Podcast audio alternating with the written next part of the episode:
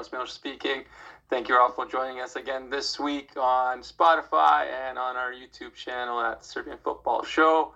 Uh, a lot of things to talk about this week. We will focus on this crazy transfer period in the winter, deadline day, transfer still going on. Who knows what's happening?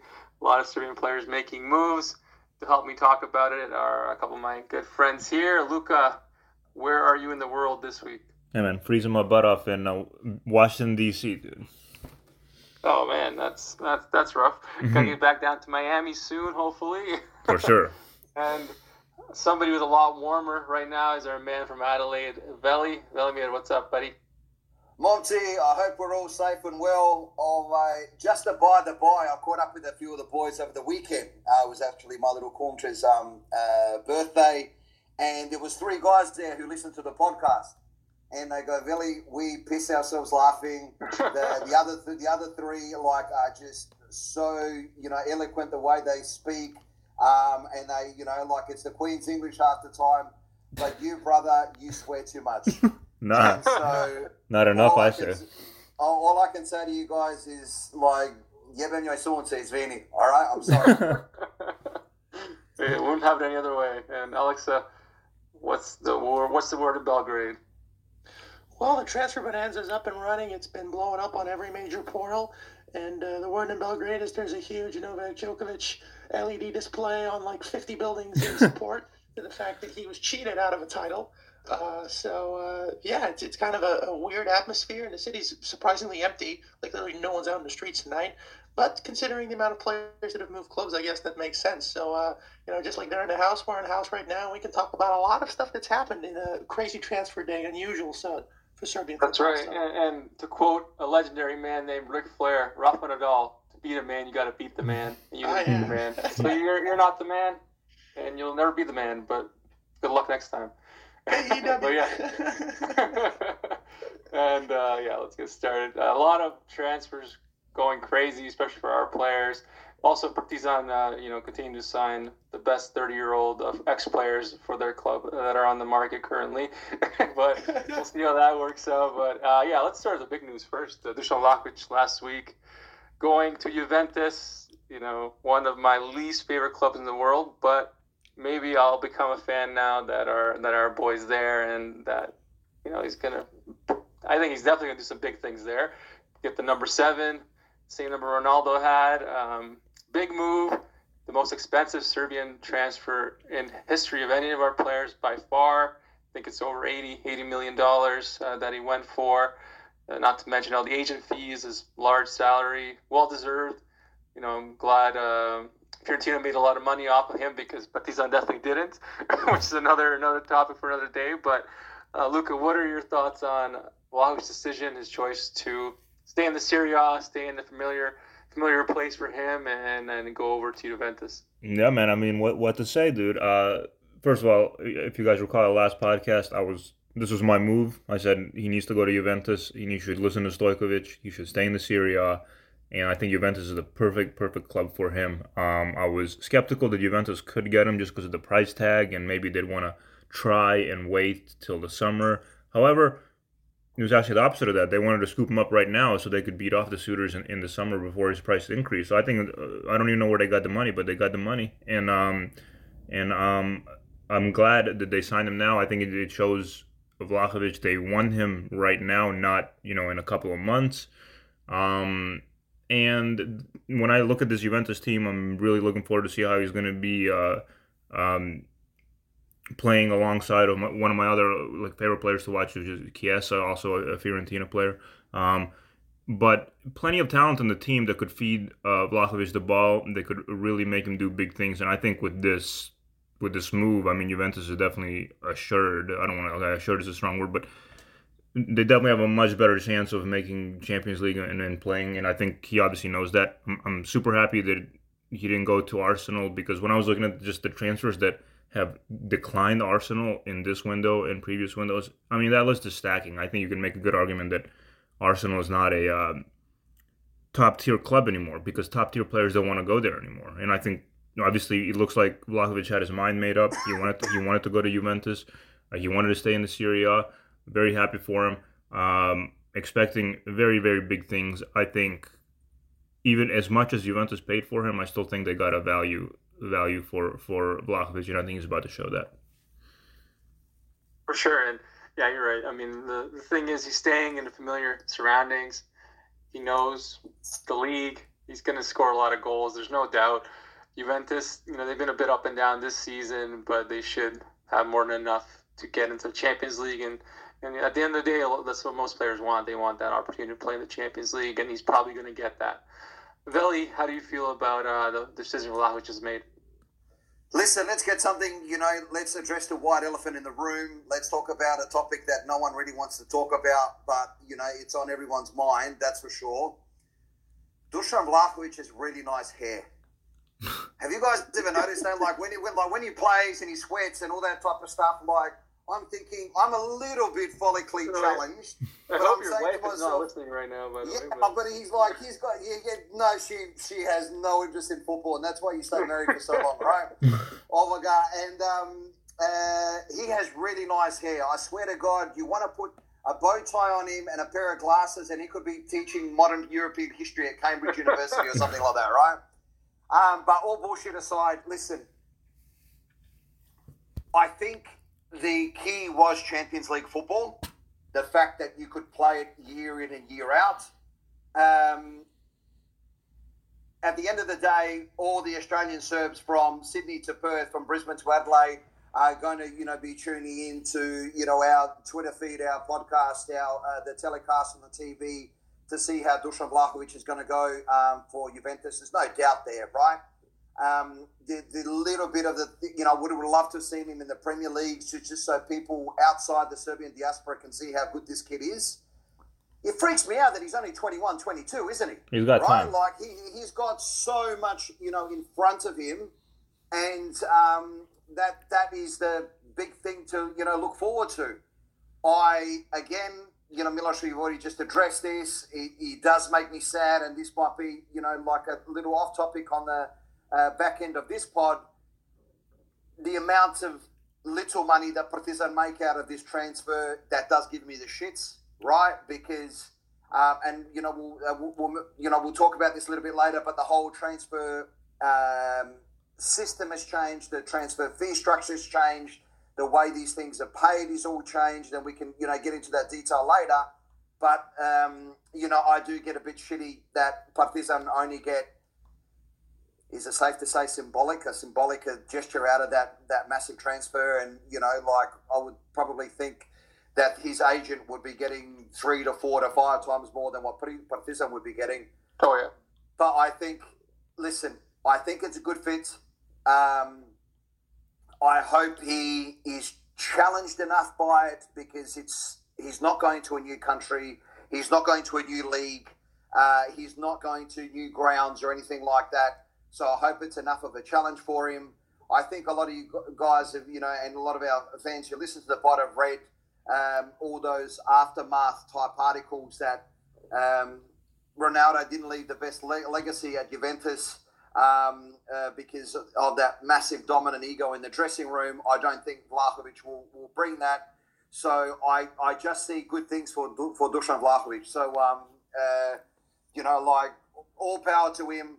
I, I'm I'm a massive crediting the fact that he took advice from one of our greatest ever footballers and of all time that uh, Serbia has ever produced. And the fact is, um, he will end up being one of our greatest managers as well because let's face it, when it comes to management, he has quite a um, uh, legacy to reach. So I'm really happy that he did that. To me, it shows a little bit of humility uh, and it shows a little bit of um, humbleness and willingness to, to learn. So all power to him. Yeah, for sure. I mean, great to listen. He listened to Pixie, and I think at the end of the day, Vlahovic what sets him apart from a lot of other younger players or a lot of other hyped up players is his mentality. Like He's very serious. He's very focused.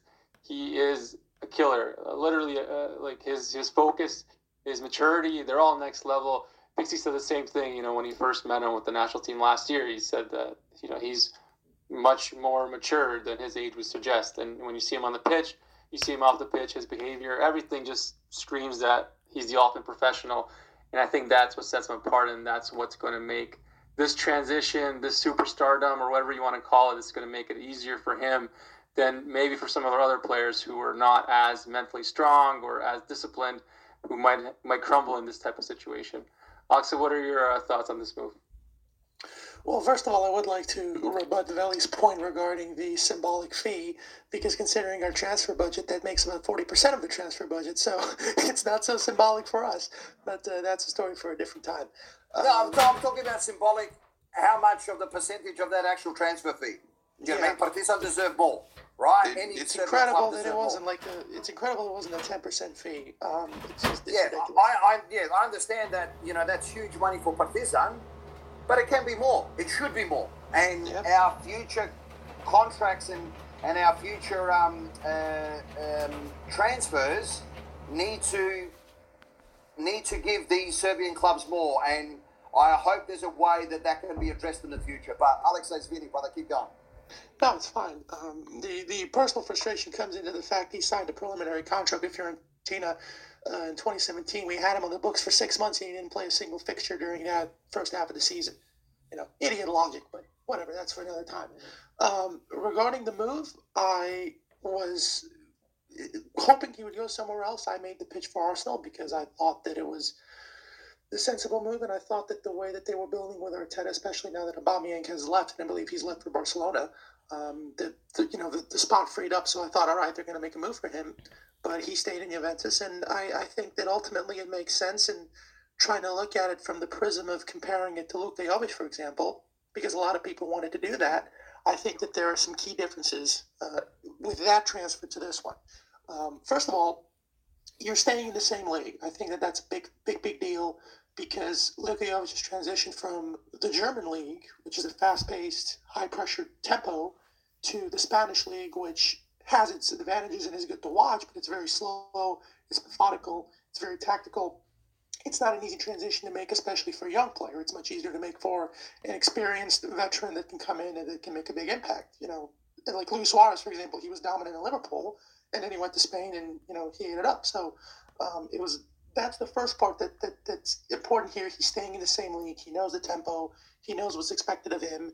And Serie A is a league that in the last six, seven, eight years uh, has has become a league that uh, is much more open than it was in the past. You know, you see games that are three, four, and you know, five, two, and whatever, and, and the tempo is much closer to what you would see in England. So I think that he's going to, you know, still be fine adjusting to it. He's playing for a team that's going to be on the attack most of the time, so it's no different to Fiorentina, who's, you know, their principle of defending was we're going to score more than the other team. Uh, if we have the ball, they can't score. So it's going to be fine for that. Second of all, he's going to a team that is going to build around it. Jovic went to a team that had Karim Benzema. They had just let Ronaldo go. He was one of the swarm of many signings they had that summer. I think they signed Eden that summer. They signed Eder Militao. I think Thibaut Courtois might have even come in that summer. So he was one of the guys. Whereas this is like the, the main move that all of the Juventus officials and the front office have been working for for a good while now and he's the main guy. He took Ronaldo's number, which I love. That he, I, I love how he just does not give a shit about how people perceive it. He's just like, I'm gonna score, and I'm the best, and I'm the baddest in the pitch, and there's nothing anybody can do about it. And he just exudes that confidence that you guys were talking about, where he just he knows he's the best, and it's just up to him to prove he's the best. And third of all, I think that the key situation here is that Dusan Vlahovic, you know, and Luka Jovic, they both came from smaller teams in their respective leagues. But Dusan Vlahovic has the physical tools that I said can make him a star anywhere. Like Luka Jovic has got his incredible set of skills. He's tremendous with the ball at his feet. He's a great finisher, much better at playing with his, with his back to the goal. But Dusan Vlahovic is said he's 6'3", 6'4", runs like a sprinter. You know, he's got an unbelievable amount of power in his shot. He he's got deceptive acceleration. He's plays stronger than you think he does, and like he's hard to stop. You know, he's just a menace in the box. He's a menace away from the box. He's good on counterattacks. He has a complete game physically and, and technically that makes it very, very difficult to stop. And I think that he's more more focused at this age. I don't know if he's better than Luka Jovic, but I would say he's much more focused. I think he's much more determined to prove himself.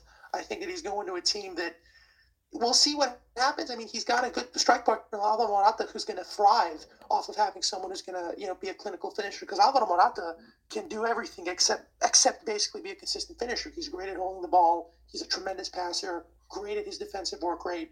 Uh, can score if he needs to. And now if you pair him up with Vlahovic, you've got a perfect one-two punch right there. And I love Alvaro Morata. So I think it's a good thing in that sense. The rest of the team is kind of a, a helter-skelter mashup because Allegri just came back after two-year absence, and they're still trying to pick up the pieces of the failures during the Ronaldo era. So I think it's going to take time.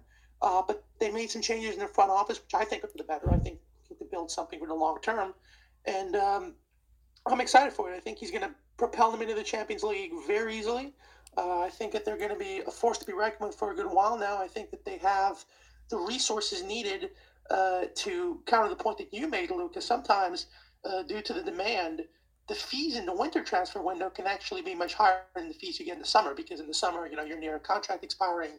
In the winter, you're still in the middle of the season, and if you want to go get somebody, you really got to pay top dollar. And they went out. A few clubs, a few clubs are desperate because they might be wanting to get into the top four or trying to fight, fight off relegation. So there are right, a few right. clubs that are desperate. Yeah, but yeah. The, I think the, the competition in the summer would just be much more because there were there were clubs that wanted to sign him. Uh, now they just couldn't. Maybe they couldn't afford him or didn't have space or whatever it may oh, be. Yeah. You know what I mean? It was it, the, the, the, clubs would have gone up from like top ten to like all the major clubs in the world. Probably. Exactly. I think all right, City and Real Madrid haven't gone for him, but I think by the end of the season they they would have gone for him at some point. So I think it just depends on you know they saw that they needed him because they've had a lot of draws in this part of the season, and um, we'll see what happens. I think I think it's it's kind of a misconception to make the assumption that Allegri plays defensively. Um, the team around him, I think, it's an interesting matchup because I think if if they can work together individually, this team of Juventus is much weaker than the teams they've had in the past. But if Allegri can get them to work together, they could actually be a great unit. Um, you can also make the counter argument that they need to get stronger, especially in the midfield and especially in the creative areas. Um, you know, not you know Chiesa notwithstanding. So it's an interesting period ahead of them. But what they're going to do is they're going to feed him the ball. They're going to trust him. I think that they've they've worked very hard to get him in there. I think that he relishes the prospect of playing there. I think that it's not it's not like Luka Jovic who showed up. It was kind of I don't want to say he was scared, but he was just kind of overwhelmed by the whole thing. And it's like, you know, you're playing for Real Madrid and you show up to, to keep you ups and there's 50,000 people in the stadium and you're one of the guys. Or Dusan Vlahovic. Alexa, I just get the feeling, Alexa, I just get the feeling that Dusan Vlahovic application to his profession would be a lot greater than Luka Jovic's ever was. I'm not sure if you guys remember, like, I don't do it, but it, it struck me at the time when he went to Real Madrid. Hey, Luka Jovic made more entries into the social pages and about his relationships and heavens knows what than he was about goal scoring or something like that. And I just don't see that with Dusan Vlahovic. What you see with him is how he's training on public holidays and um, warming down, warming up, and all that type of stuff. I just think Vlahovic's application to his profession is what's going to maybe propel him to that elite level. Not to mention he gets pissed off when he gets substituted after he scores a brace. Like right. you need that. You need guys that are going to be. They're not going to be satisfied if they've played scored two goals. They're going to think about the one chance they missed. So a lot of it has to do with your mental application. You know, a lot of times in football, guys, they're great talents underachieve and vice versa, depending on their application. And I'm not trying to take digs at Luka Jovic because he has worked hard to play for Madrid and he has taken steps forward. I don't want to make him like, oh, he's lazy. But I think it just depends on the place you go. I, again, we all agree if Luka Jovic would have gone to a smaller team, uh, you know, if he would have gone to, let's say, an Arsenal, or let's say, you know, even somewhere to that level, he probably would have developed better, you know. Because like, I'm not sure if, if, if Dusan would have gone to, like, Real Madrid or Man City or somewhere, a team, or like Bayern Munich, a team that's, like, contending for, like, the biggest trophies, that uh, that he would have, you know, that the same fate wouldn't have found him. Juventus isn't on that level right now, but they're still a big enough club where you have to respect them in Europe. They're still a huge club. They've got the potential to be at that level, and I think he's the stepping stone for them to get there. So I think it's a good move. I think he's ready. The price they paid is big, but I think that they've listen. They've said before the money they gave to Ronaldo, like it's better to pay and make the mistake than to wonder. Well, we could have done that move and it didn't pan out. So I think it makes sense for him and uh, seeing him in a black and white jersey is awesome. So I, I it's nice to see the tradition continue, and uh, I wish him the best. And I think he's going to have a great second half of the season. Yeah, great move for Juventus, and you know when they qualify for the Champions League, there won't be an asterisk beside it, unlike uh, Rafa Nadal's Australian Open victory. Yeah. Whatever. Just Hey, I'm not mad at all. I hey, don't know, yeah, I'm, not, I'm not No, mad no, at no, all. no, I don't know no. if you can tell. I'm not. I'm not upset at all about that. no, no. Listen, none. Of, listen. Let's be honest. None of us hold grudges here, but we all just understand that Rafa Nadal didn't thank the Minister of Immigration in Australia for his win. So, um, but none, none of none of us hold a grudge. Okay. Yeah, none of us hold a grudge. I just want to beat Denmark in the World Cup because of '92. I want to beat Netherlands in the World Cup because of '98, 2000, and 2006, and I want Rafa Nadal to lose forever because of 2022. But I don't hold a grudge at all about anything ever in my life. Subtle. Very There, there you go. Hey, Milos, I want to know where does your hatred of uh, Juventus come from, dude? Uh, I don't know. I just never, uh, s- never a likable team. I don't know. I never liked. I, I, I guess Nedved was kind of a.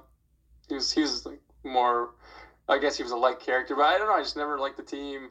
Oh, their The colors of the shirt probably didn't help. yeah, well, that's not true. I love Newcastle. I like Fulham a lot, but it just, just not, not something that I enjoy. I always just, just when I think of Italy, and when I think of watching Serie I always look forward. When I was younger, watching like Inter Milan with uh, Stankovic, or Lazio with our players, or even Right. AC Milan. I used to love watching. You know, back in like the early 2000s, Uh, gentlemen, gentlemen, gentlemen, gentlemen, when your parents were all thinking about having you guys, Juventus had a wonderful team with Michel Platini, Ziggy Boniek, Mhm. and all that. Hey, I'm a That's what I Juventus fan, dude. Watching, and I remember watching that when I was young. They they, they were fantastic. You know what I mean? So um, uh, I'm like you. I don't really like them too much now, but you know what I mean.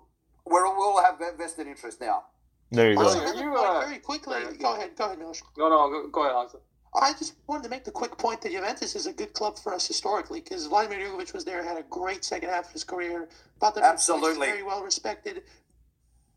Krasic started off gangbusters and then got injured and got frozen out, but that's a different argument. So Right. Nenad Kovacevic would have been good if he wasn't injured. So it's a club that works for us historically, I guess. So I mean, in that sense, I think he he knows where to turn to, and uh, I think you know he knows how to pick up advice. So in that sense, it's good. It's not like he's going to Liverpool where like every single certain player in history Right. has sucked. You know, The graveyard, somewhere dude, yeah. Like some success. So uh, it's a good thing.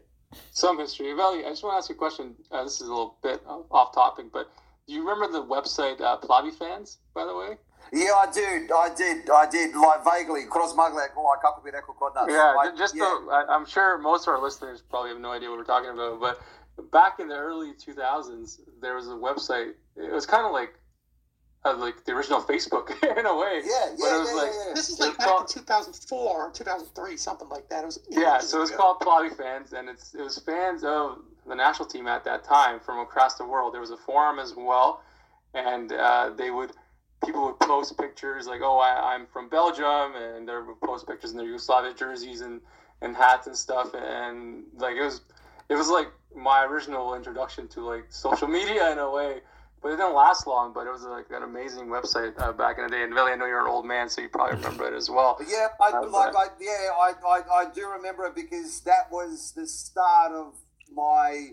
Um, uh, although I'd been a few times previously, um, you know, back home, but that was the start of my um, travels all over the all over anywhere I could to go watch the national team. It was it was it was it was like a bit of a weird time. Do you know what I mean? Like you would be in the stands, and it was called Serbia Crna Gora at that time.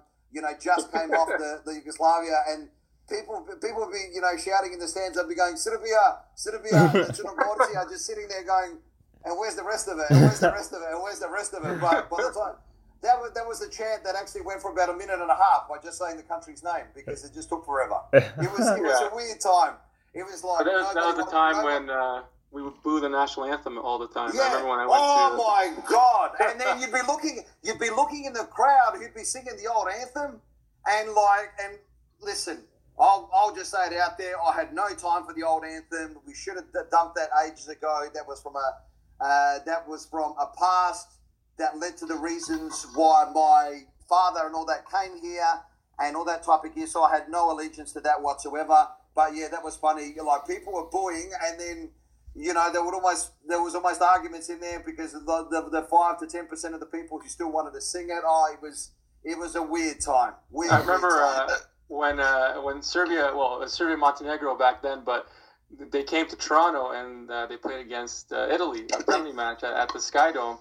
And I was there with like a couple Canadian friends, and like the anthem came on, and I started booing. Everybody, all the Serbs were booing like crazy, and my friends were like, "What the hell is going on? What are you guys doing?" they had no, Try, they try explaining get it. po- political history. In the Yeah, exactly. Oh yeah, oh yeah. It's an hour long I, process. eh? I can. I, one of my proudest moments was I actually was at the first game that Serbia was Serbia. A Czech You know, Republic? that, with Czech that Republic. Yeah, uh, yeah, the Czech Republic, and then the first one was at home was against um, uh, against Belgium, and then um, uh, you know, I mean that, that hastily arranged Nike shirt with just the with just the corona on there, which you know, like I went and bought and all that type of gear, and that was the first time. And again, you know, like uh, I'm I'm really old, but I'm not uh, I'm not a fossil yet, and you know, like it was the military band came out to do the um. Uh, to the to do the national anthem, and, And, then the, they op- played and the March- opera singer came out as well. Absolutely. And then they did, um, you know, Marš na Drinu and all that type of stuff. And I went, do you know what? With a bit of luck and all that, we could be onto something. And, All right. you know, we've, we've You had couldn't our, have been wronger. Yeah, exactly right. Exactly right. You know what I mean? We had, we had our sort of things. And then when we got to South Africa, we all fucked it up. But anyway, Hey, that's why we're here Yeah. now, baby. absolutely.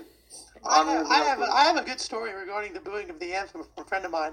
Uh, that uh, he he was living in Belgium at the time, and it, this is when we played for the Germany qualifiers. We went to Belgium, we won two 0 and it's, it's at the stadium in Brussels. And our anthem starts, and of course everyone's booing like crazy from the Serbian fans, and the Belgian fans They're all turning around. Brother, is really, is that was when Kezman scored and Ovaga and it's Van der I was there. Yep. I was there. Mikey And Mirotic, I was there. the fans, the fans are booing like crazy, and like the police officers in the Belgian fans, they're looking around at the stadium like a flare's been from. Like, what the fuck is this? like, why are they booing? And uh, it was just like, it, it- and then the fans afterwards started asking, like, why are you booing? And then he starts explaining to them after like 40 minutes. They're like, I- I don't understand a single thing, but Yeah, good for yeah. you that you have so much history. So, Yeah, exactly, it's- man. that Oh, dude, have I have I got a story about that game? But it could take a while, and, I- and actually, I actually want the listeners to stay on the podcast. you know what I mean? So, um, uh, maybe if we've got nothing to talk about, which is highly unlikely, I'll, I'll say that story. But anyway, Maybe we'll save it for the shoutouts. But yeah, I just wanted to bring up. Uh, that. I don't know why you remind me of Plavi fans, but that was an amazing website. If any of you guys out there who are a bit older, like uh, like Veli, have like any screenshots of that website, that'd be amazing if you can tweet it over to Serbian Footy. Because I, I just remember finding like, dinosaur footage, basically. yeah, I, I, I'm hey, trying to look for it, but I gentlemen, can't gentlemen, find it. I'm I'm 45 years of age, but let me reassure everybody that I look 44. All right.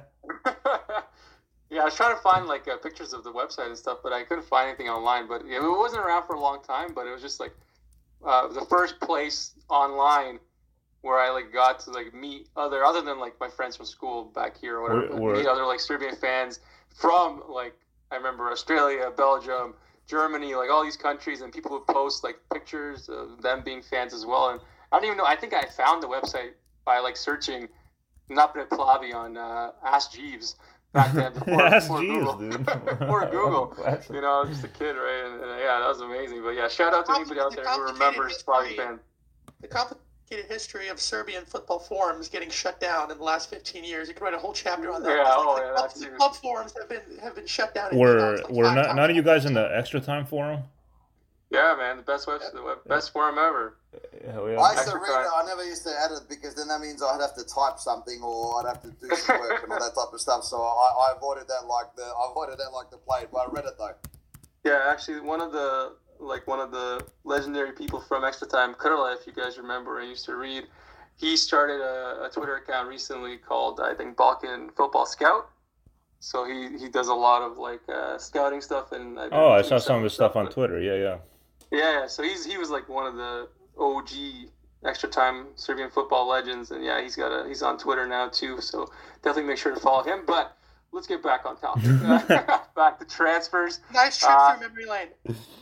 Yeah, exactly. Went on a little bit of a tangent, but I'm sure there's a lot of you out there who remember Plavi fans, who remember extra time, who remember uh, SFN. If you remember Soccer Fans Network, I'm sure plenty of people remember that one back then in the early uh, 2000s, mid 2000s, when football forums and chat rooms were, were the rage, and you know there wasn't anything called uh, Twitter yet, or Instagram, or TikTok, God forbid, or anything like that back in that day. Um, but yeah, let's talk about more transfers. A lot of Serbian players making moves. Um, another big transfer that happened last week. Marko Lazetic from uh, Zvezda moving to AC Milan. Uh, young player, not hasn't played many games for Zvezda, of course. Definitely someone who has the physical tools. We talked about the physical tools of Dusan Vlahovic, but Lazetic is even taller than Vlahovic. He's younger. He, he could potentially become a bit more jacked as well than him. So he's got all the physical tools. It's just the other intangibles that you need as a footballer that he can hopefully work on and, and become a, a great player. But, um, you know, going to be tough for him to get minutes at AC Milan initially. He might go on a few loans, but we'll see how that works out. Uh, Luka, what do you think about the Lazetic transfer? And any are there any other transfers uh, this week or today that have caught your attention for Serbian players? Yeah, yeah, man. Um, the Lazetic one was interesting because I, I, think it was for a, quite a sum of money, if I'm not mistaken, right? I think it was like four or five million euros. Um, so I can see, and correct me if I'm wrong there, but I can see how uh, you know that would be appealing to Zvezda. Obviously, you don't want to see a young striker go to a massive team like AC Milan, but on the other hand, I mean, they do have some aging strikers, and he could learn a lot, you know, from uh, Giroud and Ibrahimovic, of course. Um, and he's got a build like Ibrahimovic. So, you know, it could be interesting. Let's see what happens. At least, I guess, at least Zvezda got paid a decent amount, and um, and he gets to play alongside some greats. Let's see what happens, man. I mean, this is one of those like shots in the dark. Maybe he develops like could be could be like Vlahovic, where you forget him for a little bit, and then all of a sudden he just hits the scene, hits the ground running. Um, some of the other transfers that really caught my eye, I think I don't know if the the Nemanja Motika one is, is done yet to Zvezda, but um, if that happens or has happened and everything is signed, um, I think that's a fantastic signing. I think it's it's it's an amazing signing, especially getting it from a club like Bayern Munich. Um, and you know this is something that Veli's talked about, touched upon, and it's like you know getting these either young or already or um, or established uh, Serbian players back on the team, and I think Motika is a is a great one. Obviously, Zvezda also. I don't know if we're gonna go through him, but you know the new striker looks to be good. Ohi, I can't even pronounce his last name. I won't even try. Uh, look, look, looks to be decent. I think scored against Shakhtar Donetsk um, in a friendly uh, very recently. Three goals in three games. Yeah, looking pretty, looking pretty serious. Yeah, and he looks looks to be a presence on the pitch for sure. Um, and there was, oh, and of course the Italian, the Italian Piccini is his name, I believe. Uh, also looks to be a solid signing so far. So I'm, I'm actually pretty happy with the with the transfer so far. Um, it doesn't doesn't seem like we've lost a lot, and by we I mean Zvezda, of course, uh, lost a lot. But um, you know, the Lazetic one, it's, someone I'm gonna be keeping an eye on, just because of his physical attributes, like you said, man. So, shot in the dark. Let's see what happens. Yeah, good good gamble for, for AC Milan. He's got he's got all the tools as we mentioned. He could turn out to be really good. We'll see how he develops there. Hopefully, um, he's got the right head on his shoulders and the right people around him to make sure he's working hard and that he can make it in, in a club like that because it definitely won't be easy for him. But you know, uh, at the end of the day, he's also going to have some help there. You know, Rade you know, well, I guess he's I can't we can't call him a Bosnian player because he's Serbian, but he plays for the Bosnian national team. But you know, he played in the Serbian league, Serbian guy, so I'm sure he'll help him out. And Zlatan, of course, is always looking out for Balkan players uh, whenever he plays with them most of the time. So I'm sure he'll be a big help to him as well. He's going to learn a lot there. Um, so we'll see what happens there. Well, Velia, what are your thoughts on the Lazetic transfer, and what are some of your uh, thoughts on, on this transfer period in general for Serbian clubs and players? Yeah, um, uh, so it's a couple of things. I think one thing that we need to all talk about again, you know, and I'm not talking literally to, to us three, the transfer system has changed now in Europe. Agents are massively involved. Um, everyone wants to become an agent. Um, and the fact is that everyone's pushing their cause, whether it's the cause the right for the player or not, heaven will only know. Uh, the way that transfers are paid now, uh, there are many clubs now and who are either facilitating or wanting to go into the installment type system. Contracts are different now, whereby um, uh, onward sales, uh, original clubs or feeder clubs are getting a percentage. So the whole thing about transfers has changed.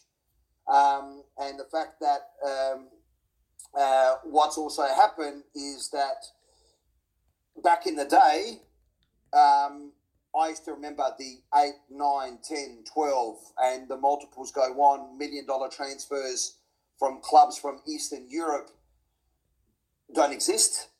They are now halved, if not um, made a third. And now we're seeing these very, very small transfer fees that are being paid for any player out of Eastern Europe, and let alone um, uh, let alone Serbia. Sadly, and it gives me the shits, and I do get angry about it. The exception to the rule probably is players from Croatia. Whatever they, whatever Dinamo Zagreb do, they still get very, very good money for their for their transfers, and of course, their you know their their old president takes a cut, but he openly says it. Hey, I'll get you top dollar, so I'm taking my cut, and everyone can everyone can shut up. But I, I think that's a big thing to talk about as well. Do you know what I mean? Like um, the the transfer system has changed. As a result, um, you know, Njegos Petrovic, yeah, he went for in today's market for an Eastern European player. He went for good money. Zvezda probably cashed in because you just never know. I get it, but I worry about this one uh, because it's not like he went to an in between league. He went to, still to a top five league um, uh, in Europe. And what Alex has so eloquently put previously, you know, it's more of an expansive league. I was going to talk about then um, that the Italian league is, is probably going a little bit of a renaissance in the last three to five years. I don't know if it's a jump too high for him. Um, I agree with all your points. I think the environment which he's going to be in, the players that are surrounding him, will give him nothing but um, but advice. But I worry about it. I, I do. I'm not gonna. I'm not gonna lie to you. Um, Njegos Petrovic went to Granada in Spain. He went, you know, for basically peanuts.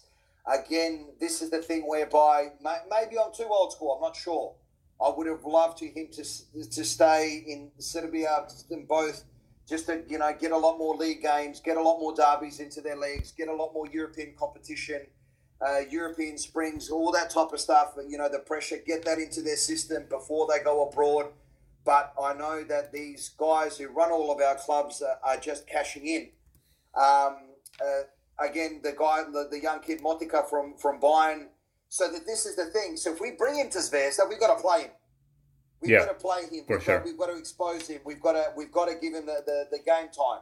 So it's great on paper, and I think a journalist, you know, it gets a hard on that he can now report on this and all that type of stuff. But now, if, if Zvezda's dužnost or Zvezda's um, duty is to is to play play the young man. Um, so you know, like that. That's that's what I want to see done. You know what I mean? But sadly to me, I think gone are the days where you got those, you know, bigger transfers out of Serbian clubs, you know, like just out of, I, I looked at, and, you know, Bog da mu duša prosti, I looked at, you know, Goran Bunjevcevic. I think you guys remember that elegant midfielder that played for Zvezda and went to Tottenham afterwards. I still think he went for six, seven, eight million euros at the time, and that was really decent coin then. Um, and that was the last time I can think of a, of, of a large, uh, you know, Alex will definitely correct me if I'm wrong, um, type type transfer because I've seen the ones, yeah, because the thing is, is I've seen the ones fail, right? I saw Adam yeah. Ljajic go to Partizan, uh, to uh, from Partizan to um, Manchester United, that failed. Perica Ognjenovic went, you know, to, to Real Madrid, that failed. Um, because I've seen too many of the failures, and I don't wish that upon any of our kids. Um, you guys know me well enough, and you know Luca knows me well enough, and all that type of stuff. I want every one of our players to succeed. I know that's not rational, and I know that's not realistic. Um, but I want I want them all to succeed. I just hope, and we've talked about this um, discussion point previously on the pod. I want these guys to make good career choices, and I and if you make good career choices, you need good advice. And I hope, like what we talked about previous on the on the pod there can be more people that maybe take Dusan Vlahovic's lead and listen to the right people within Serbian football to make the best career decisions for themselves. Um, I know Alex Alex will talk about this in better detail, but I, I see that warms my heart. Ljubomir Fejsa is a fantastic, solid professional who's made a really good career in Europe, but he's now 33, 34. Alex, correct me if I'm wrong.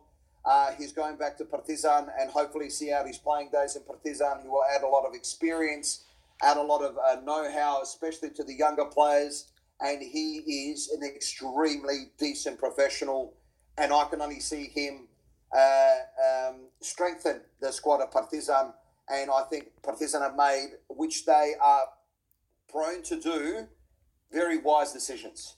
And so again, I think all all credit to them, and uh, it would be good to see Ljubomir uh, Fejsa back in a Partizan shirt. Definitely, uh, Fejsa, great player. Just have to wonder if he's. I know his his last you know bit of time with Benfica was marred with injuries, and I'm not sure how he did in the Middle East, but hopefully he can stay healthy and be able to contribute. Because if he can stay on the pitch, of course he's going to add a lot to Partizan, and he's going to make you know their midfield much better than than they are without him.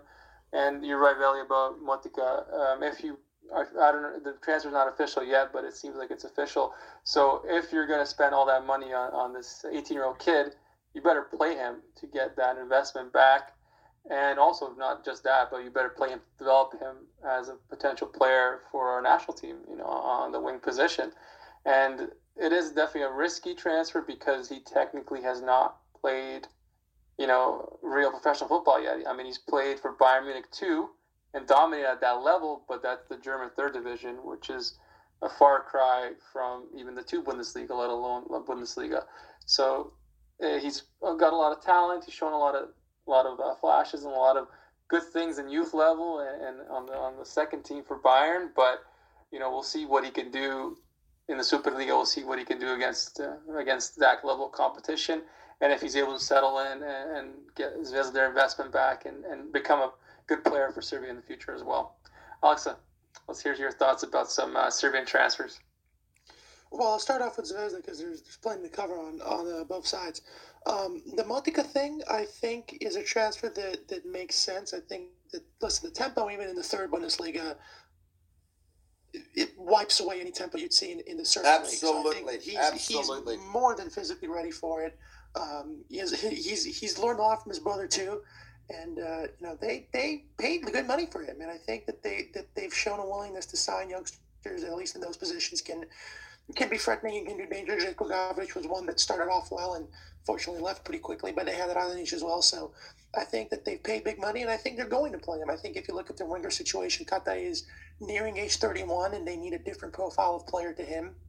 Mirko Ivanic has been shoved down on the left, which is his best position, but at the same time, you wonder whether you're using him there uh, works creatively or whether you should maybe try and switch it up because Zvezda's game has become very predictable. You give the ball in the wing, and either Ivanic or Katai, they try to make something happen a lot of times, and you can get a different kind of threat because I haven't watched the kid play a lot, but you can tell he's fast, and you can tell that he he doesn't mind taking a player on. And uh, you look at the other options they have. Ben is very explosive. Yep. Uh, Man is 32. Falco is 30. Uh, Falco himself hasn't been getting a lot of minutes. The other youngsters that have been in and around the lineup have either been sent back to Grafičar or just not getting time. So I think that they're going to take a serious attempt at giving him minutes, and I think that it's a signing that uh, gives them the opportunity to do what they probably should be doing with that size, of just trying to get the best youngsters in the region and in the diaspora who can come play for uh, a Serbian club, or the best youngsters in the Serbian league uh, and get them into the system. That's kind of something that uh, you know you, you would think Zvezda and Partizan with the dominance they have financially in terms of infrastructure, in terms of support, uh, would be able to do to just snap all those players up, and they're taking a step in that direction. And I think that uh, you know going from Bayern to you know he's going to he's not going to a small club, um, so it's it's something that I think is a move that makes sense for him. I think it's a question whether he would have got minutes at Bayern. You know, Bayern's a team that stockpiles elite talent just because they can. The Bundesliga is literally their their their training ground. I mean, for the most part, with due respect to Dortmund and Leipzig, but I mean, anytime they try to make a challenge, Bayern just signs their best player or signs their manager. So I mean, it, it it's a defunct league, and uh, playing there, it, unless you're a top player, you're just kind of you don't have an opportunity to learn a lot because there's no competitive incentive if you're playing for Bayern because you know you're going to win.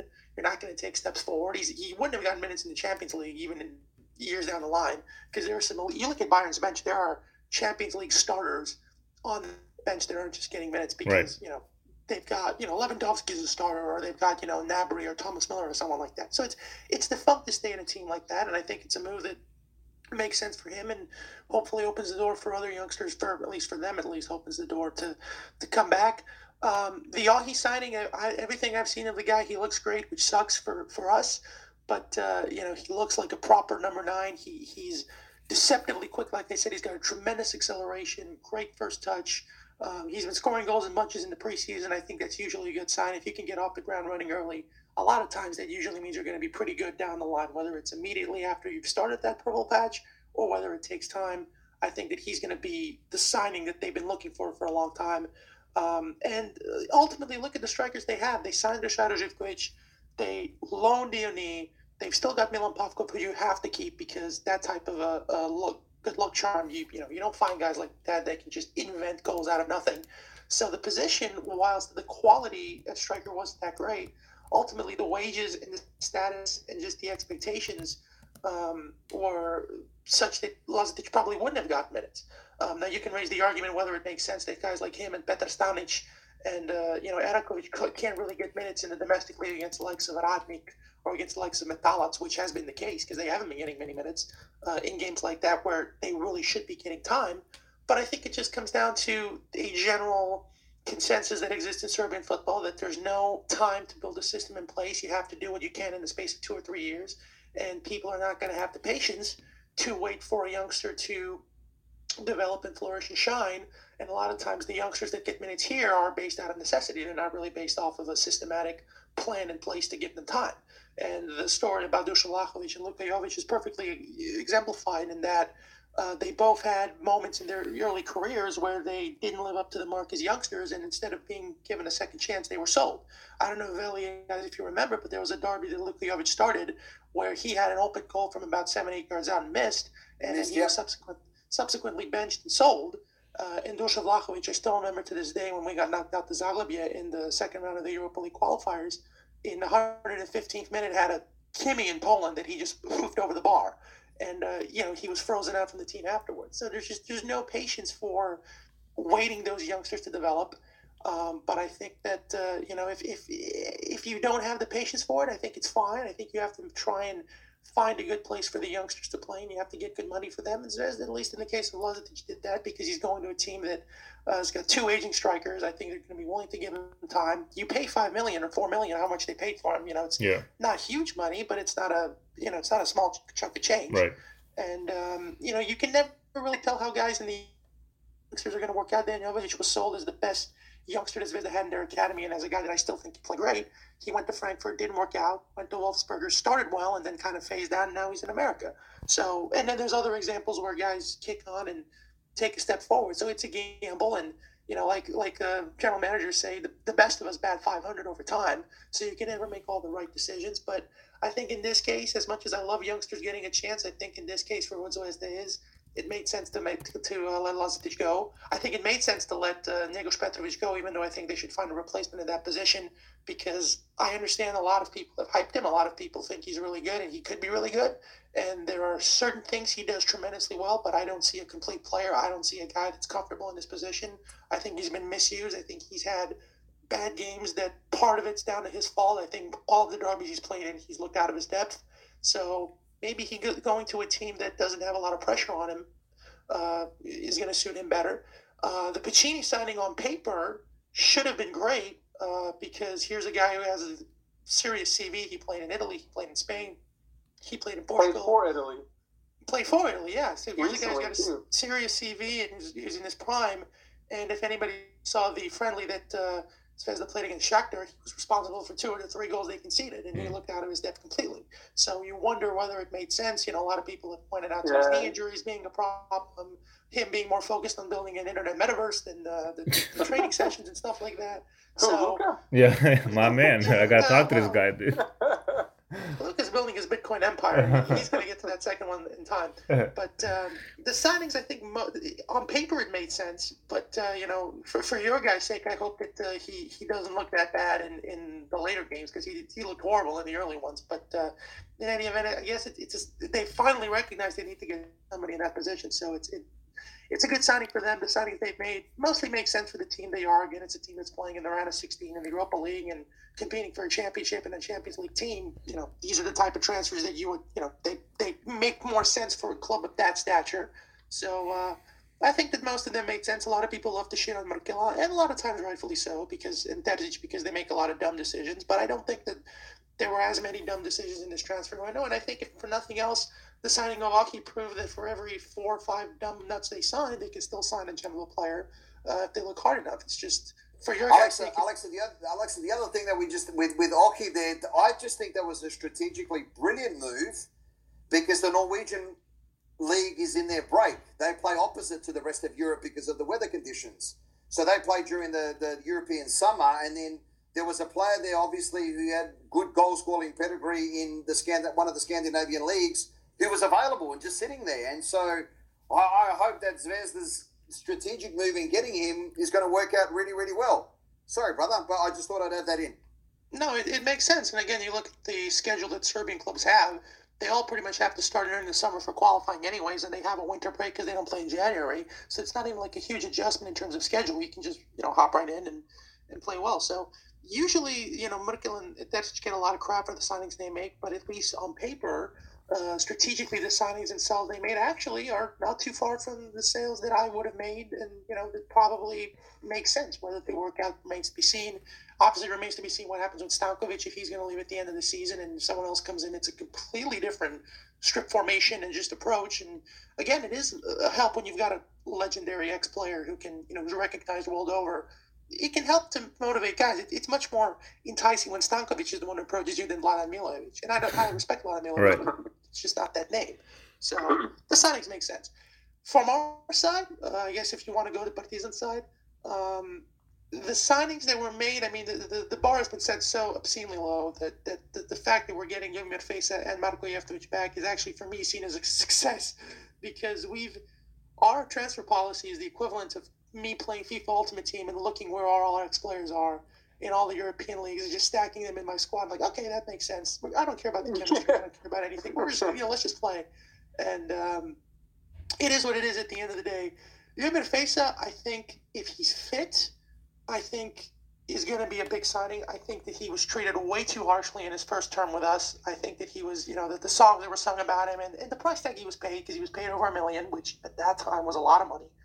Uh, but he was a very solid player for us, and and uh, somebody did a great thread even now when they saw him play for Al Ahly and Benfica that his ability to spray diagonal passes and his ability to positionally cover the lines uh, defensively in an 11 on 11 situation is something that is A, still at a very good level, and B, something that we desperately need because we've been playing with Milos Jojic as a DM. He's not a DM. He doesn't hold positions well. He gets caught out. He's not physically ready.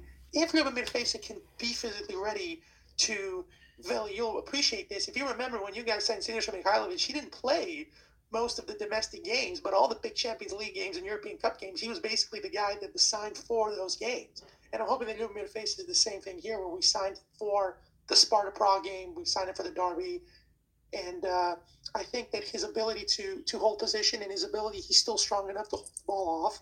So, and the experience that he has, and another thing is that a lot of this team either doesn't have a strong trophy CV or they don't have a winning mentality. You know, Italy have made the point, oh, this is a team that's won all the times when it matters, which is complete horseshit. It's a lie. This is a team that's choked away a lot of stuff. Who you Uh, you, you I just think- lied? I don't know, man. Oh, yeah, I He know. doesn't seem like the type of guy to But, uh, lie, but I yeah. Yeah, but um, you know, it's it's here's a guy who's got ten trophies in three or four different countries, and a guy who's played a lot of time for the national team, and a guy that, you know, the only thing that annoys me is like, well, you know, when Partizan calls you, you know, you sign anytime. No, dude, like we were chasing you for three years. You should have just gone out and said what Milos, Jojic said. And basically, Milos went out and said that when he signed, I signed because these are the best conditions for me, and I was paid the most money, and I That's like right. That's, I, I the like guy, that. the guy went to Saudi Arabia first, and then he came back. Like that tells Yeah. you, you know, the level of priority.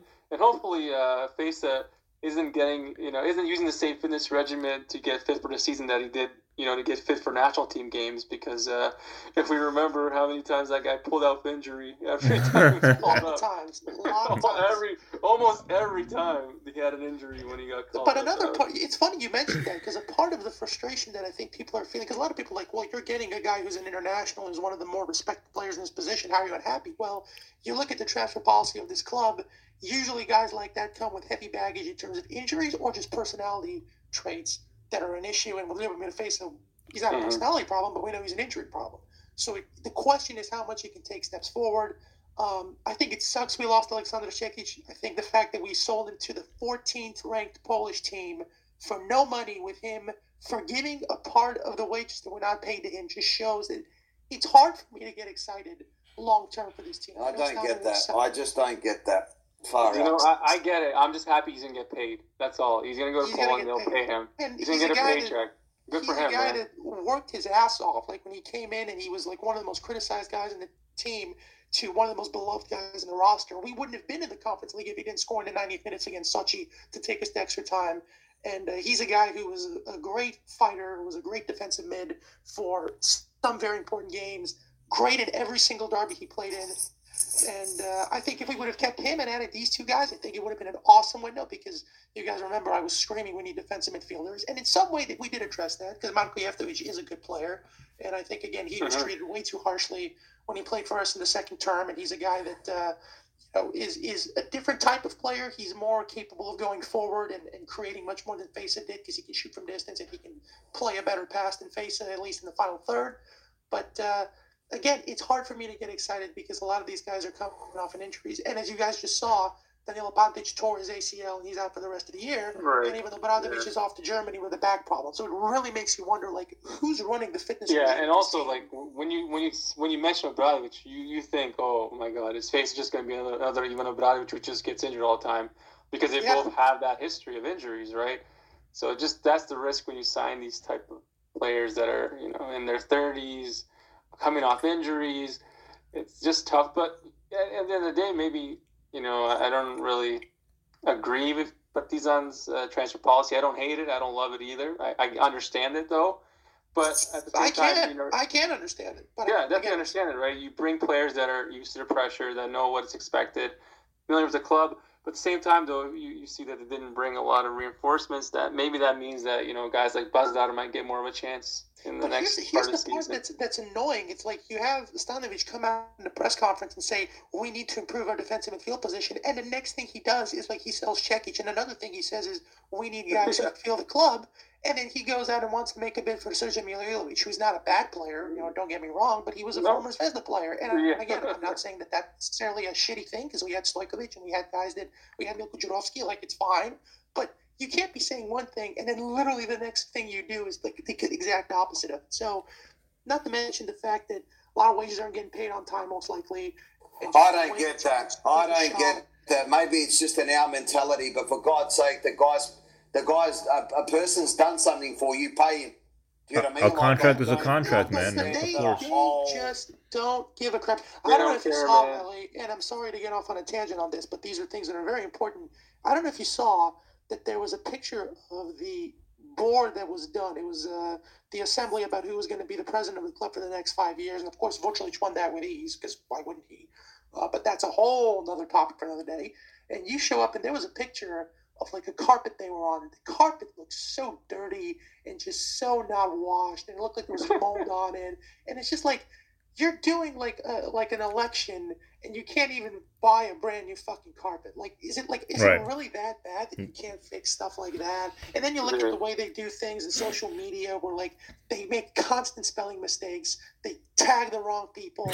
they couldn't even find a picture of Dusan Vlahovic and Partizan to congratulate him. Oh my god! You had to force the conference league's official Twitter account to find a picture, Mm. which they probably did just by typing Dusan Vlahovic Partizan. on Google Yeah, exactly, dude. Like the level You of know what's funny? You know what's funny? After I made that tweet and called him out, they put it on Instagram and they actually put the picture from the from the UEFA from him, from him raising the cup, from him picking up the cup. Like, like just, I mean, it's Yeah, so. you know, but these And has yet- the worst yet marketing, yeah, Miller said- Yeah, Miller said, yeah, and then people from that air, that part of the world get you on copyright laws.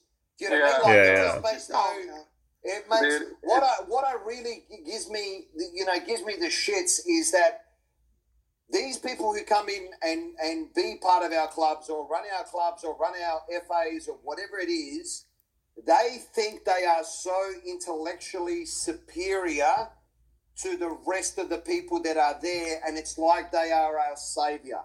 And then you go through all those examples of which Alexa uh, has eloquently put put through, and you go, "No, buddy, you're a goat herder."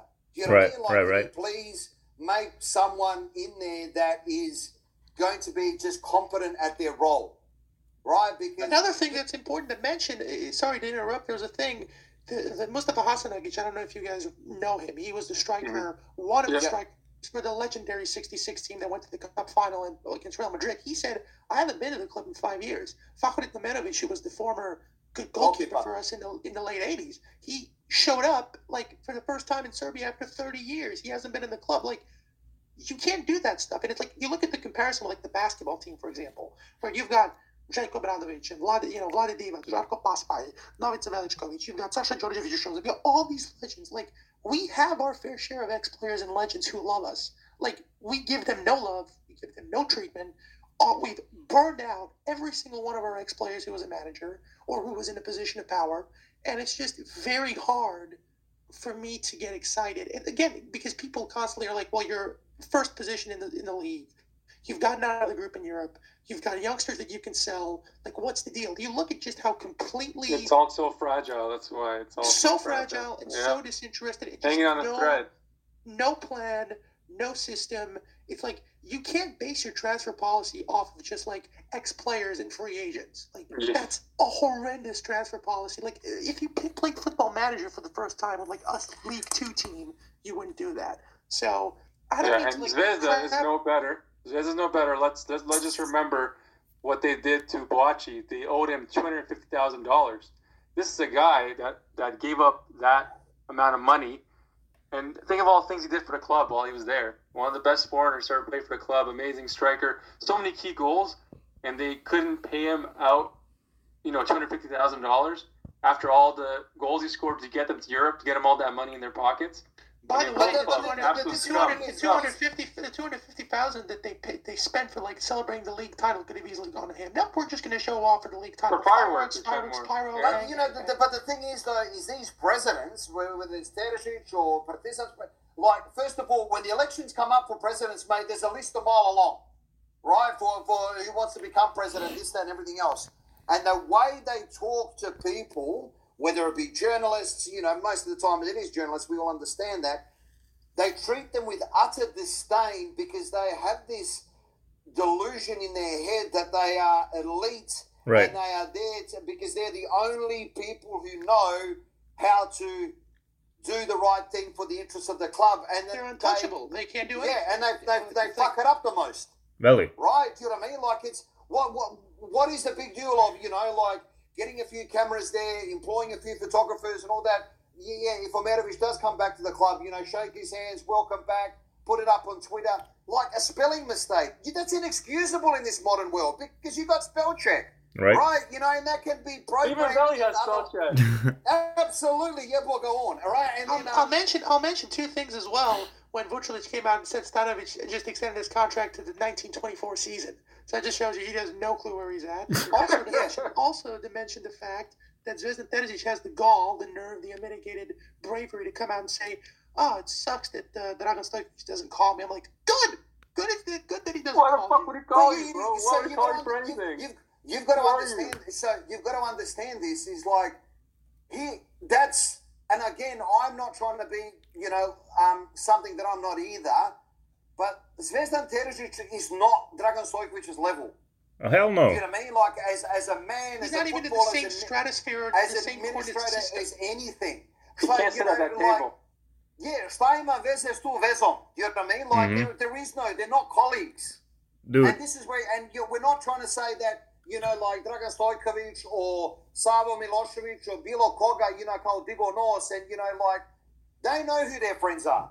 They know who their mates are. They know who their colleagues are. They know who that, because, put, because put it this way, if this Osim walks back to Partizan, you know, like, and I always wish that guy lives to 180 years of age because I actually really love that man, right? Like, in his Partizan legend, ex Yugoslavia legend, I think is a wonderful football manager.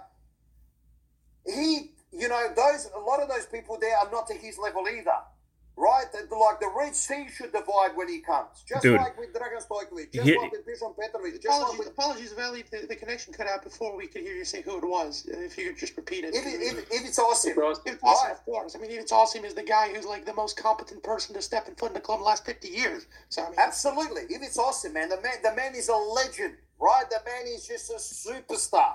If I, you know, I would employ anybody just to go watch his commentary when Australia played uh, Hrvatska in the World Cup, and you can still get it on YouTube. His commentary about football, right? It was just phenomenal. He didn't give a flying fuck. He just said it how it was. Not So to mention the goes- fact that it's still it's still applicable today. By the way, if you can't watch, Absolutely, play. absolutely, absolutely. And This is in, so- this is in 2006, by the way.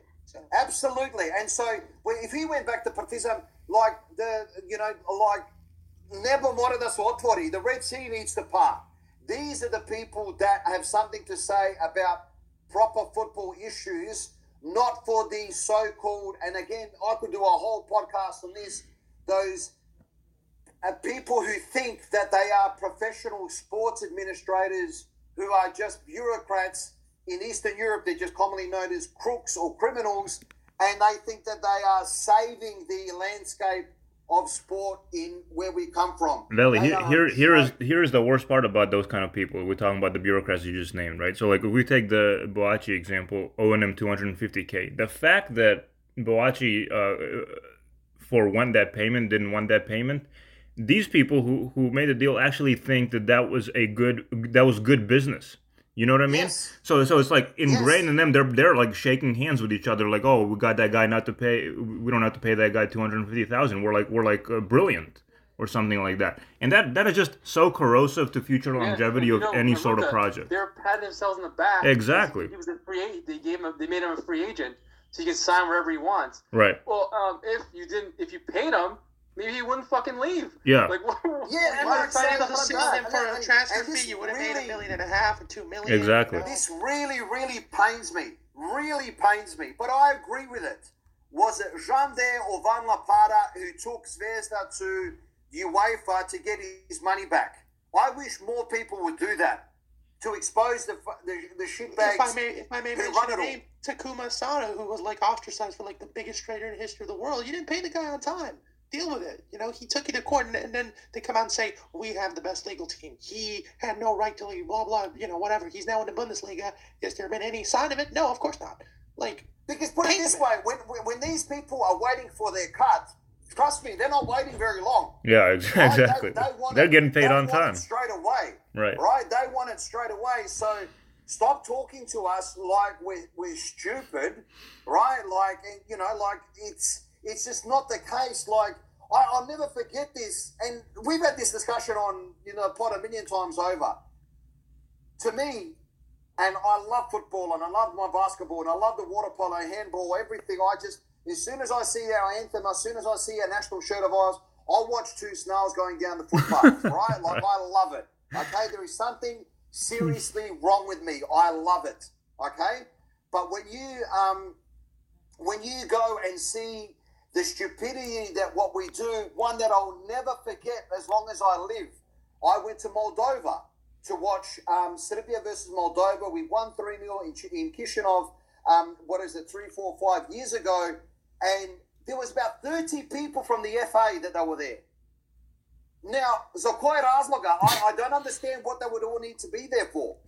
Well, I, well, I do, but but it's it's not good for F, F, F, FCC Airways. It's not really. A, I know. Yeah, for my reason. brother, brother, they were there on a junket. They were there on a junket. That's what that, that's what the slang is called here in Australia. Do you know what I mean? Like they were there for the free ride, the free experience, because they're not paying for it, right? Exactly. And a few cocktails. It's a party. Absolutely, absolutely. So, um, you know, like I'm thinking to myself, you know, like again, if for me, if it, the, the choice between is a new stadium and, and three new children's hospitals within Serbia, I'm still picking. I'm still picking the hospitals. Do you know what I mean? Like I, you know, like I, I that's that's where my heart is because I know that if we go build a new stadium and we get our like uh, hooligans in there, want to rip up the seats and all that type of stuff, it gives me the shits. Right. Not to You know mention what I the mean? Like- stadium's going to be in the middle of nowhere, no one's going to fill it after the national team. So it's just going to be a big parking lot for like birds to shit on. Dude, it's not Like, it, it's not like the national team could fill it anyway. I mean, we we get about 2000, you know, players right now. We got we got five thousand people in our last three games combined. Yeah. You know, So I mean, just it, it's stuff like this just doesn't make me excited So, because there's no like, plan back and no on- system. I think it was Jander or Van Lapata who went to UEFA to get the monies that was owed him. I wish Richmond Boakye did that. It's 250k, sorts of them, yeah, boy. It's not like, you you know, like it's. It's not like you know, lost five pounds off your pocket. Absolutely. It's 250k. like, budi pošten jednom u životu i, you know, ako čovjek zaslužio, platimo ga. You know, like, it's just... I mean, a contract's a contract, dude. I don't know, like, what, what the hell they're doing over there, but, like, if you sign, you're going to pay him the why, fucking... and, you know, that's why we're going in, and, you know, like, if we run it properly, maybe Njegos Petrovic doesn't go for a million dollars. You know, 1.5 million euros, you know, to, to Granada in Spain. Maybe he goes for seven, eight in 18 months' time. Because if you, if you blood him, you develop him, you nurture him, you coach him, and you know, for all these famed academies that Zvezda or Partizan or Vojvodina do have, that's what we've got to try to aim for. Not to mention Not that we've gotten very, very little use out of it. The same thing for Marko Milovanovic was about to mention. It's like, oh, we're keeping him. Well, there's no plan, there's no system. He's not going to play. And even if we sold him in like down the line, you know that the six million we got now at most is going to be seven or eight down the line. They're going to take the money, and he's going to turn uh-huh. out to be a star, and it's going to be useless. It's not like great business. They didn't sell him. It's like they don't know what they're going to do with him. They might sell him like the transfer window, as far as I know, for the Serbian league is still active. They might sell him in the summer. It might leave us with one striker, especially if Leaves. Then we'll be on zero strikers. And it's like we're going to sell him because he's an add-on. It's a good it's a good offer. He's not going to get minutes. Blah blah blah. Like how much use did we get out of Dusan Vlahovic? Like I said, he was benched in 2017. He spent six months frozen out. We got nothing out of it. Hey. Mitrovic was there for one season. Like but that no but that guy always knew that guy always knew what's his name Ilya that that Vlahovic was a world class player but just just kind of just had him on the bench and let him rot at Partizan well, yeah, I mean, and sold him for peanuts. If I say it's going to rain a hundred times, eventually. No, no, no, no. But of course, it's easy to say that after the fact when, when he just became the biggest like Serbian um, signing of all time. You know what I mean? Then it's like, oh, I always knew he was going to be a magnificent world star. Yeah, he always knew. Yeah, yeah. yeah. That's also just to, just to finish the point, Veli, and then I'll let you go. It's like you look at the team that we have right now. We've got Nemanja Jovic, who's got serious potential. Samed Baždar has scored a shitload of goals in the youth ranks. We've got youngsters who can play in various positions there's no plan. There's no structure. It's like we're going to loan you out. You're going to get minutes. It's not like we're going to build around you for the next season. It's just sell it. And there's no plan that we're going to sell it for a few months down the line. There's no thing. They've been forcing this stupid idea of we're going to sell him now, and then we're going to keep him on loan for six months, and then we're going to play him. What's the point of keeping the guy on loan for six yeah. months when you're building for next season? He's not even going to be there. Right. So even that worked once. Worked once with Strahilovic because we didn't have anybody else in that position. The thing that worked once, they've been trying it like every single player we've sold since then, and it's backfired on us. And it's like they keep insisting because they don't know what else to do. So all these things make it harder for me to get excited. And like I said, we're first in the league table. We've got a big European game coming up.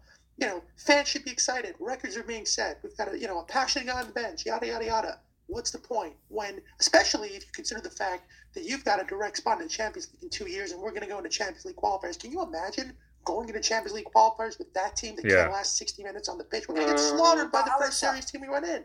Alex, brate Rođeni, this is this, but this is where I get it. So it's in two years' time we might, you know, a Serbian club, Zvezda, Partizan, or you know, Radnik Surdulica, um, uh, going into the Champions League, right? In two years' time, Njegos Petrovic needs to be 24 years of age at the prime of his, like, um, at the start of his powers shining on the European stage and at the Champions League. This is what I'm trying to say. There, there is no plan anywhere. Like it's just band aid solution. Robbing Peter to pay Paul. Right, so we're not going to pay you know, Richmond Barger $250,000, but we'll go quickly sell off Njegos Petrovic for a million and a half.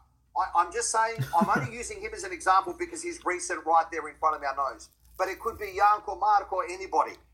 And this is the problem that we have within that Serbian football structure is that it's always just band aid solution, band aid solution, band aid solution. We use we use the national team as a development academy, right? And this is the so part. How many times that I've gone through my life and learned stuff.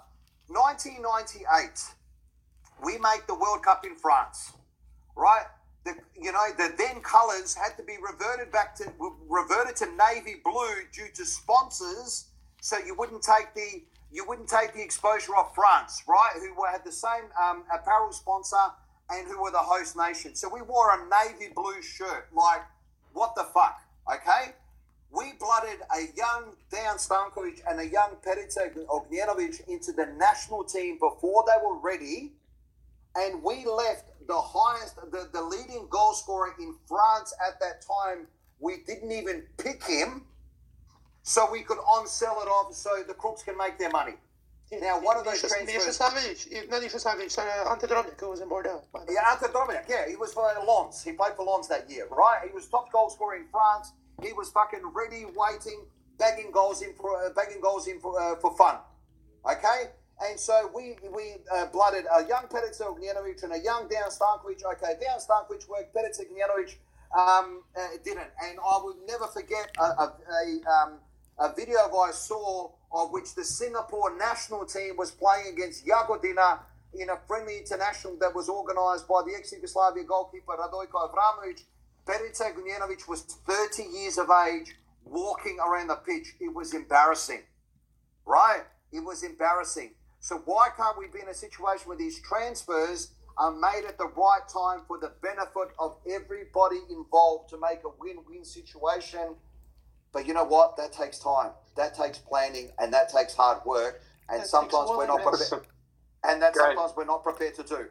and a final only point, a final uh, point I'll make, Milos, before I, I we end it because we went off on a tangent. You made the tweet towards the the Fulham guys that were like, "Well, why aren't we going to the Serbian market, tapping into it?" Well, they could be tapping into it and stealing all our guys at 18, and they're going to be getting underdeveloped raw guys that aren't getting any minutes. So, like, Yeah. people are saying 11th for 12th league. Well, it's not really 11th for 12th league. It's two clubs that are holding it up, and the other 14 is like Mhm. God, apart from Drukadic, all right, fair enough, and Des and who are doing fine. It's like three and a half clubs that are doing anything, and the rest of the league is like, how are you guys even professional?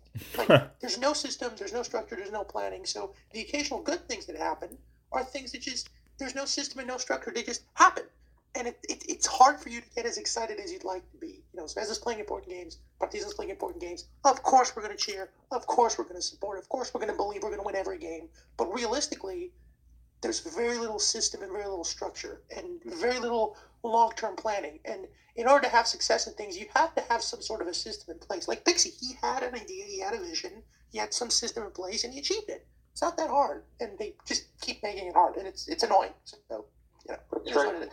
And uh, guys, only we can change. We only we can uh, turn a deadline day special into another rant about the Serbian football establishment.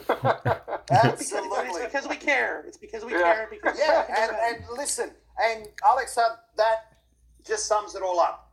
We still care after all That's this right. time. You know, I had a street, I had a streets, you know, I bought the mu duša prosti, I loved him more than life itself, right? And he, you know, once, you know, when I used to get, you know, give him the shits when I was younger and all that type of stuff, get, you know, I was naughty, get into trouble and all that type of gear. Trust me, I got disciplined. But every now and then he would look at me later and go, ne valjaš, ali si moj and sometimes and sometimes that's how I used to feel. And that's how I feel about Serbian football, right. right? Ne valja, ali to je moj. Yep. that was Luka And I love looking that. at the big Bitcoin chart last. week. Exactly, bro. exactly. Absolutely. Verbatim, Right? dude. And so, and that's exactly my point. You know, to um, hopefully, because I doubt I could ever get to that level. Hopefully, compliment what Alex has just said. Do you know what I mean? Like because we care. That's why we don't do it because we've got nothing else better to do. We care. We love it. Right. right? Yeah. Nothing Damn else. right, Nothing else gives us. Nothing else gives us a thing. Like we can sit here and talk about Milos Degenek. You know, he's left Zvezda. He's left Zvezda, and you know he's gone to the MLS. And I'm so happy for him because he's a Serbian kid. But you know what I mean. Like at the end of the day, he plays for Australia. You know, we we still love it, but it's just not a million percent that. Just like Milan Borjan, you know what I mean. Like pulls off a fantastic save a couple of days ago again for Canada, just like he does for Zvezda. But you think to yourself, the, the icing on the cake would be if he was if he wore the Serbia shirt. You know, we Mhm. all we all feel like that every now and then, right? So um, Lu- Lucas, Lucas good- managing to do this show and organize it along with his Bitcoin madness. Milos has a daughter. Veli has a job. Like, not easy to do this, and we're still doing it, and we're, we're willing to do it every time because we care. And if they only care, like, like if, if people care like a quarter of the percentage we do, like we'd be a top five league. But they That's just right. don't. And, it's just, And I'm happy for I'm happy for Degenek because he's actually gonna get paid on time, no issues, Yeah. right? And I'm I'm He's not I going to get understand frozen uh, because of some stupid beef. yeah, and I understand why Zvezda didn't sell Pavkov because uh, obviously he's gonna be very handy in the league. If something happens with oh he, it's a smart decision not to let him go to MLS. But I would have loved to see him go to Kansas City, like those rumors were saying. I would have loved to see him at MLS. I Yeah, I would have. I loved loved to to see him in Kansas City. I'll go visit Luca. We can drive down to Kansas Hell City. yeah, dude. Watch uh, some. Well, the, Chi- the. Chiefs might call it. Alexa, Alexa, did Chiefs you might notice call how, for a receiver. Alexa, did you notice Yeah. how we just didn't get an invite then? He goes, I can go visit Luca. We go, uh, we caught the middle. Hey, we'll we'll check it out. Let you know how it is, dude. Brother, we're not allowed to leave our neighborhood. That's the thing. That's you know, right. I You're mean? Like, trapped in um, Australia. Milos, is um is uh, is Borjan going to go to the MLS? I don't think so. Th- This they're not letting them go, so I guess, Okay. he's, I guess he's staying. I just thought if you had um There's, uh, there's plenty of inside time for them knowledge to there. toss him out. Plenty of time. Yeah, we'll see in the summer what happens. But I mean, the way he's playing right now, I'm sure he's gonna have a lot of interest, and maybe he sells him in the summer. I think his contract's until 2024.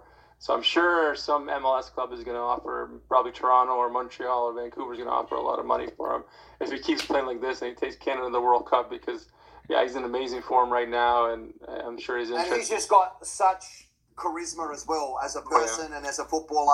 And Fan favorite. um, yeah, and you know we all know great examples in the past in in football of charismatic goalkeepers, and it's one of those things where it that, that actually doesn't grow, grow on trees. You know Right. what I mean? Right. So I think uh, Borjan's got that in abundance. But again, you know what I mean? Like, yeah, we love it, and and yeah, bigger. There's Oh, videos for uh, it. Anything, anything you guys want to add before we go? Look at anything you want to add before we uh, go? Before we go to Veli's, actually, before we go to Veli's final shout out. No, no. I just have a I have a pop quiz question for you guys. Um, who, who who was the who was the first player to score for Serbia against Czech Republic? Uh, Um, No, No, Oh, no, not Marko Kolasevich. Blažević. Not Kolasevich. Oh, Not that's what- Kolasevich. Don Kolasevich. Yes. The, the final score was three one. Who was the second player to score? T-shirt. Uh, No. Pantelic. And Pantelic and then Oh, Trišović. three nothing. Yeah, yeah. Hey, that was that was the pop quiz, man. Go ahead, Veli, take it Actually, the away. first player to score was Milan Bišović because it was an own goal. Uh, that was one nothing. oh yeah, dude. I forgot about that. That's right. You guys can't beat me. hey, that that's why you got a Twitter New pop- account, pop bro. quiz- New pop quiz question every every week. Yeah, yeah. We Fair. should do that. We should do that. Riley, what, what about your shout outs? Oh, listen, you know, like uh, there's no, there's no, um, um, again, you know, uh, the diaspora leagues are starting here in Australia very soon, within the next two weeks. Um, all the major states in Australia. So let's let's let's um, take the um, the tangent off. I want to say my shout out to the Dianella White Eagles in Perth and um, uh, Maddington also in Western Australia. Um, are probably the higher ranked um, uh, in terms of the league. I think they play in the second division in, in Western Australia. So out west, the DNL White Eagles, I want to give them a massive shout out. And um, over time, boys, we will give you the heads up of almost every single Serbian club that plays plays in Australia. Uh, some of them are in good leagues. You know, Belgrade starts soon, but I know that I've talked about them a lot. But we're back in the first division in, here in South Australian football. So um, uh, I will keep you guys posted about them in the coming shows. Then right, good luck to all our uh, clubs in Australia and all the Aussie Serbs listening, of course. And uh, great show this You know week. what? You know what? You know what I want to know. I actually want to know. They can get in touch with our Twitter account. I want our Serbian clubs in other parts of the world that are in the diaspora to get in touch with us and to Mhm. say hello. And you know, we would be happily to give them a shout out and to give them a plug and to um, talk about their history and all that type of stuff. Because um, I know that you guys have seen it in the past. You know, one of my great things is I have a I have a jacket from the White Eagle Soccer Club in Johannesburg in Mhm. South Africa. Do you know what I mean? And so um, that's what we want. All you guys, you know, in America, in Canada, in uh, New Zealand, in Australia, and all that type of stuff, get in touch with us through um, the Serbian Footy Twitter account. Listen to the pod, and uh, brother, we brothers, we'd love to give you guys a shout out, men and women, of course, because um, uh, yeah, because like Bel- Belgrade here has got now three teams, two or three teams in, in women's football, and a lot of Serbian girls play, and um, they, they have a lot of fun. So um, all power to them. Beautiful. And yeah, big shout out to the United Serbians from Milwaukee. I see they're winning. I think they win their league like every year. They always post pictures um, and they dominate in that league. So shout out to those guys. They're, they're, they're I always see their tweets and they're definitely killing it. So yeah, shout out to all the Serbian clubs out there across the world.